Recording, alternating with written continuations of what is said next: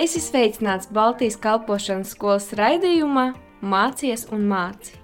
Īstā vieta, kur atklāt savu aicinājumu, sagatavoties un to īstenot. Par to arī parunāsim.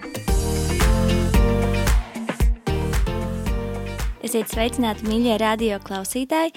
Ar jums šodien kopā Santa, un man ir prieks uzaicināt uz sarunu mūsu mīļo Esteri. Čau, Estere! Sveiki! Lai klausītāji tevi labāk iepazītu, eh, varbūt eh, pastāst mazliet par sevi.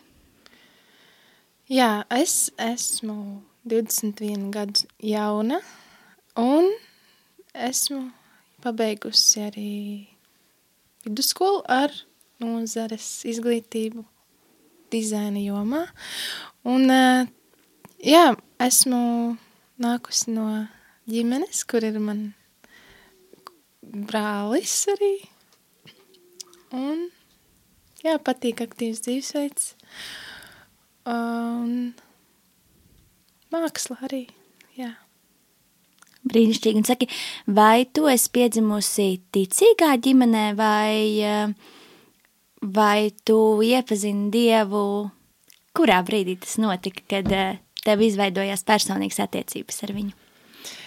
Man ģimenē nav viss kristīgi, bet uh, man teica kristietis, un es uh, sekoju viņa, tā teikt, pēdām un bija draudzē vienmēr, un, un, uh, un arī izlēmu 13 gados pieņemt jēzu, un uh, uh, jo es zināju, ka tas ir vislabākais ceļš, kā es varu dzīvot, un, uh, un patiesākais. Uh, un tad arī es... Uh, sāku to ceļu veidot attiecības ar Dievu, un pati centos lasīt ikdienā un lūgt un piepildīties jā, ar viņu vārdu.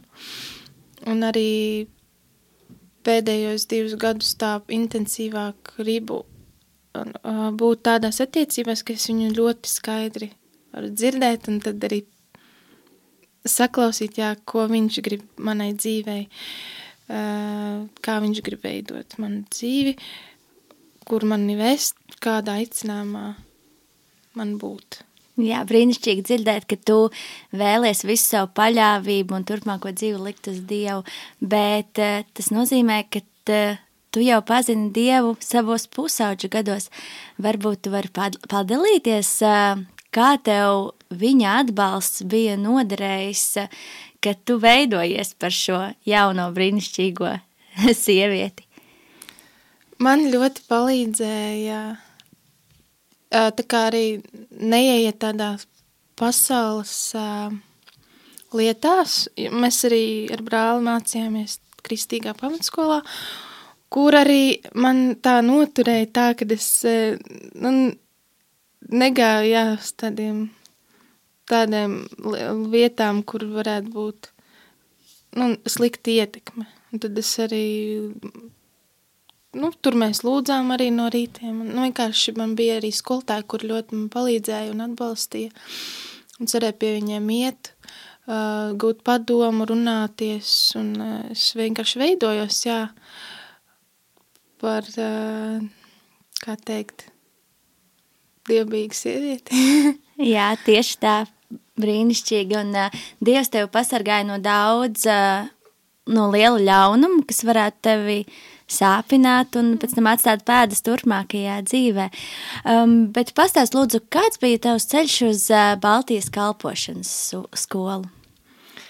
Uh, es par Bal Baltijas kalpošanas skolu zināju jau pirms kādiem diviem, trim gadiem, tad es arī tā sekoju līdzi.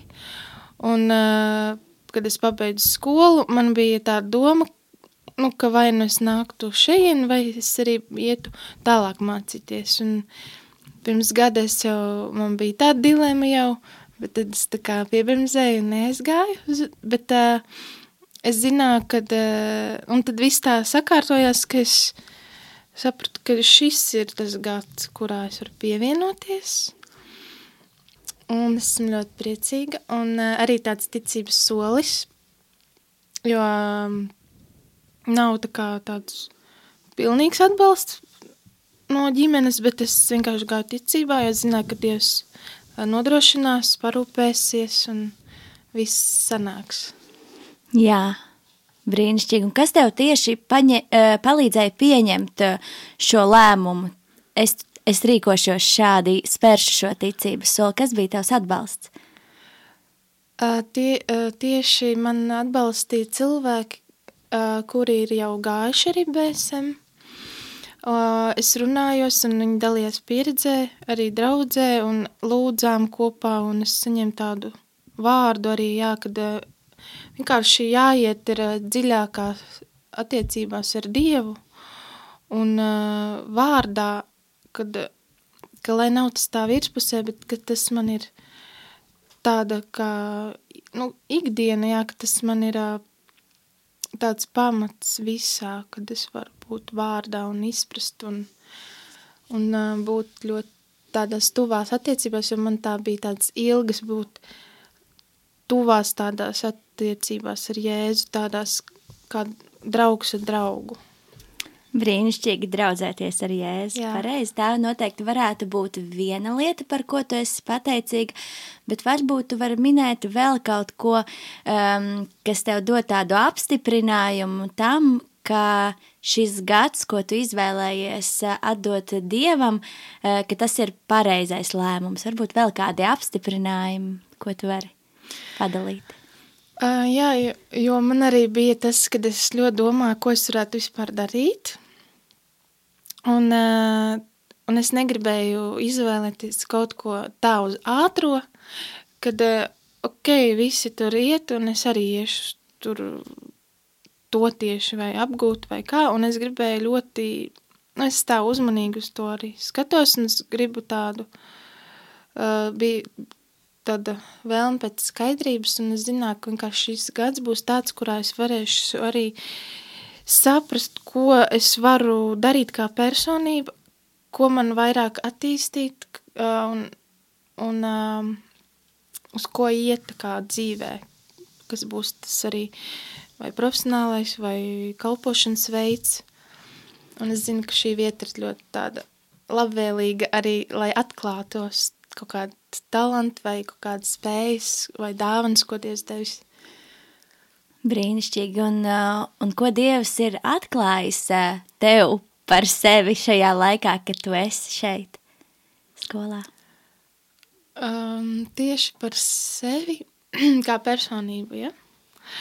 Um, jā, nu, kad uh, man diezgan varētu būt tuva tāda komunikācijas lietas, Jo es, man patīk tā kā, nu neuzstāties, bet būt tādā, dalīties, vienkārši būt tādā komunikācijā ar cilvēkiem, nodot kaut kādu informāciju. Es nezinu vēl, kā tas varētu man pēc tam, kas tas tieši būtu, nu tāda, tāda joma. Bet, jā, tad man bija doma arī, gribētu kaut ko pamēģināt tulkot. Nu, tādas lietas, kas, ko es gribētu izmēģināt. Man liekas, te ir forši arī izmēģināt. Bet es neesmu nonākusi pie tā, ka tieši tas man būtu mans.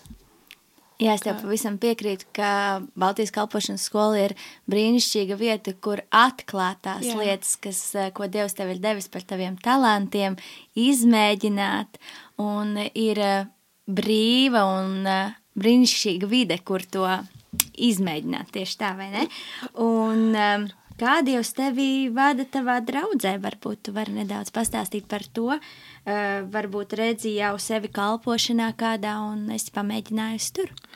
Jā, es gribu arī, tas arī ar to iepriekšējo saistīts jautājumu, jo es atklāju arī lietu tādu, kad, uh, nu, man gribētos kalpot arī bērniem, un es to atklāju tad, kad mums bija priekšmets kalpošana bērniem, Un es uh, biju domājusi, ka varētu draudzē, bet man tas tā kā uh, mācoties, es sapratu, ka es arī tiešām tad iedrošinājums bija, kad varētu arī to darīt. Un, un deva tādu, nu tādu tā kā pagrūdienu tajā, kad es vienkārši aizgāju tad draudzē un pateicu, ka es vēlos, ka tu pamēģināt.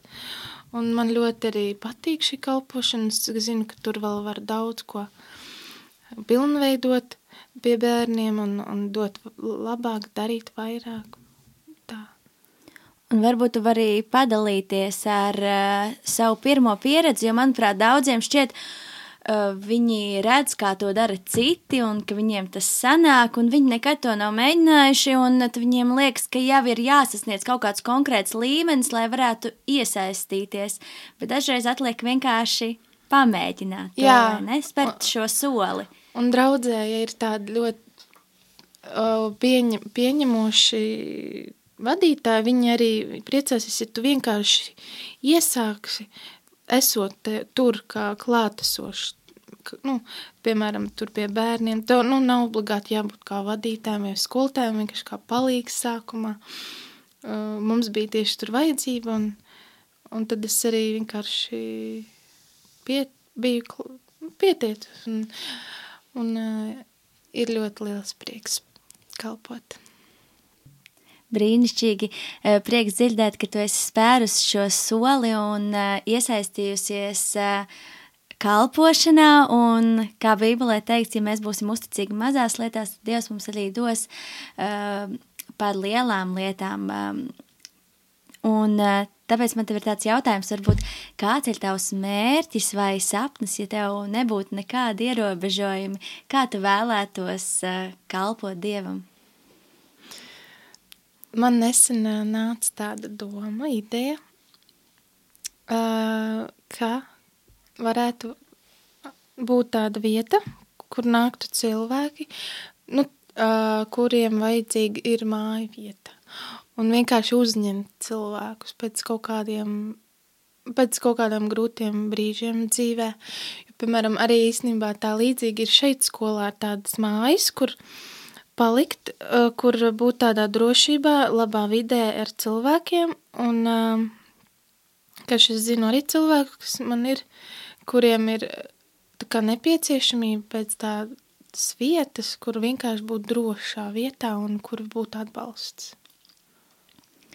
Es pilnīgi tev piekrītu, ka DSM noteikti ir uh, droša vide, kur uh, būt un kur augt. Un, uh, tad man tev ir jautājums, uh, kā uh, Bībeles kalpošanas skola, te, Baltijas kalpošanas skola tev ir palīdzējusi augt un varbūt kādas prasmes tu esi ieguvusi, kādas garīgās disciplīnas, kuras tu noteikti gribētu turpināt attīstīt un kuras tu ņemsi un pielietosi visā savā dzīvē.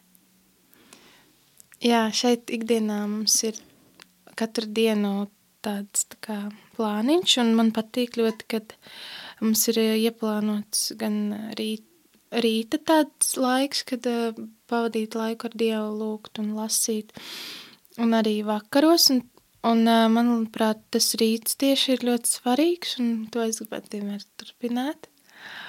Un tas būtu, jā, ko es paņemtu tādu šobrīd. Brīnišķīgi, un varbūt BSM tev ir nesis arī kādu pieredzi, ko tu nemaz negaidīji, par kur esi Dievam pateicīga. Man liekas, viss, nu, ko es piedzīvoju šeit, tāds viss tas kopā ir tāds piedzīvojums, arī izaicinājums, jo dzīvot kopā ar dažādiem cilvēkiem nav vienkārši, bet ko es sapratu, kad uh, cilvēki nav šķērslis, bet tieši palīg tāds instruments, palīg viņi ir, lai augtu raksturā, lai viņi arī nes svētību caur dažādām situācijām, un es varu vienkārši augt un redzēt sevi tajā visā, ko es varu mainīt. Jā, un vēl viena no garīgajām disciplīnām, kāda mums ir skolā, ir uh, bībeles la lasīšana. Mm, mums ir arī bībeles plāns, un, un kā tev izdodas um, veiksmīgi tikt galā ar šo plānu, un kādas tev ir pārdomas saistībā uh, ar bībeli kā ikdienas uh, sastāvdaļu, un uh, vai tas tev šķiet aktuāli arī mūsdienās? Pavisam noteikti jā, aktuāli, jo arī vecā derība, ko mēs lasam, ļoti tā kā parāda tādu dieva raksturu, ko es redzu arī caur stāstiem un, un uh, Bībele ikdienā, manuprāt, ir ļoti svarīga, jo tad vienkārši uzņem to spēku caur to un vienkārši atgādināt sev, kā, kāds ir Dievs. Un Dievs arī runā ļoti par to. Un arī par bībeles lasīšanas plānu es eh, tie, nu, tieku līdzi, jā, un man ļoti arī patīk tas, ka tajā dienā ir tā kā tas viens uzdevumiņš, kas tev ir obligāts, un tu izdari, un tu ļoti labi jūties, jo tu esi izdarījis to lietu, kas tev, jā. Brīnišķīgi.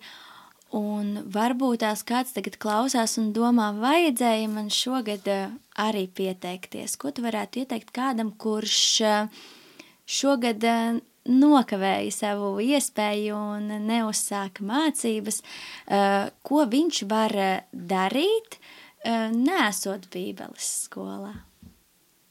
Mm -hmm.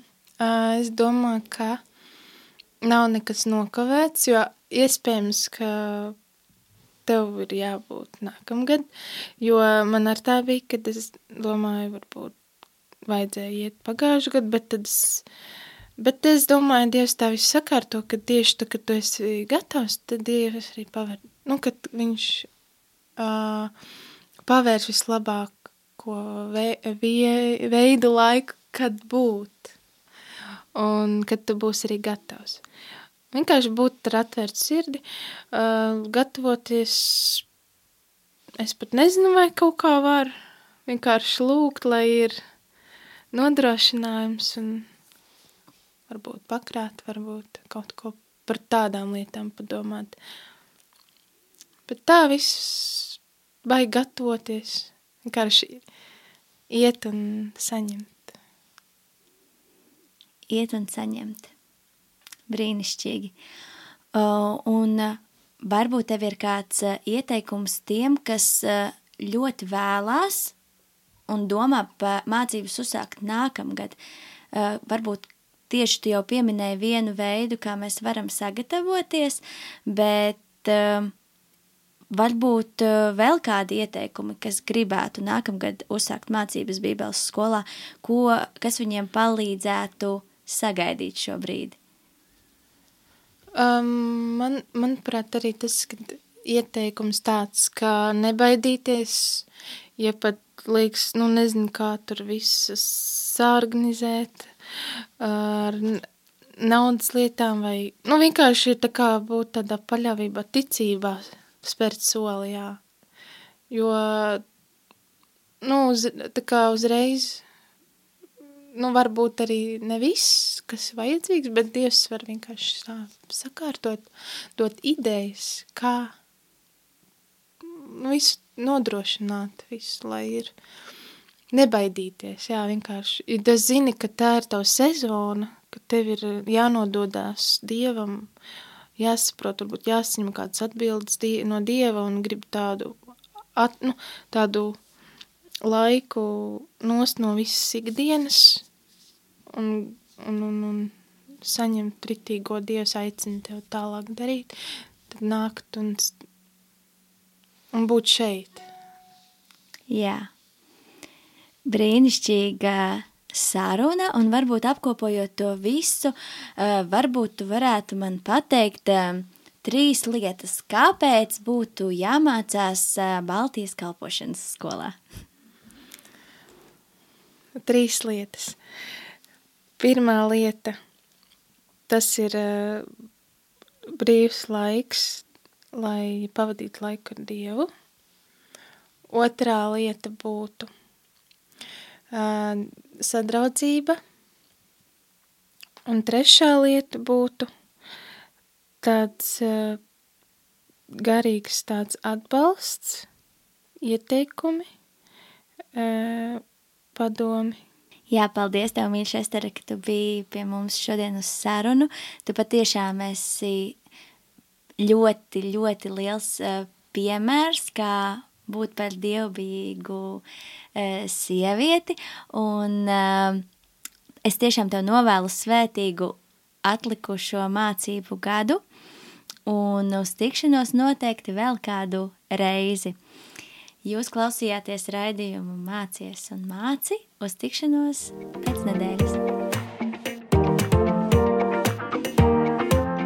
Tu klausījies Baltijas kalpošanas skolas raidījumā Mācies un māci. Dieva gudrībā un viņa vadībā tevai dzīvei ir nozīme.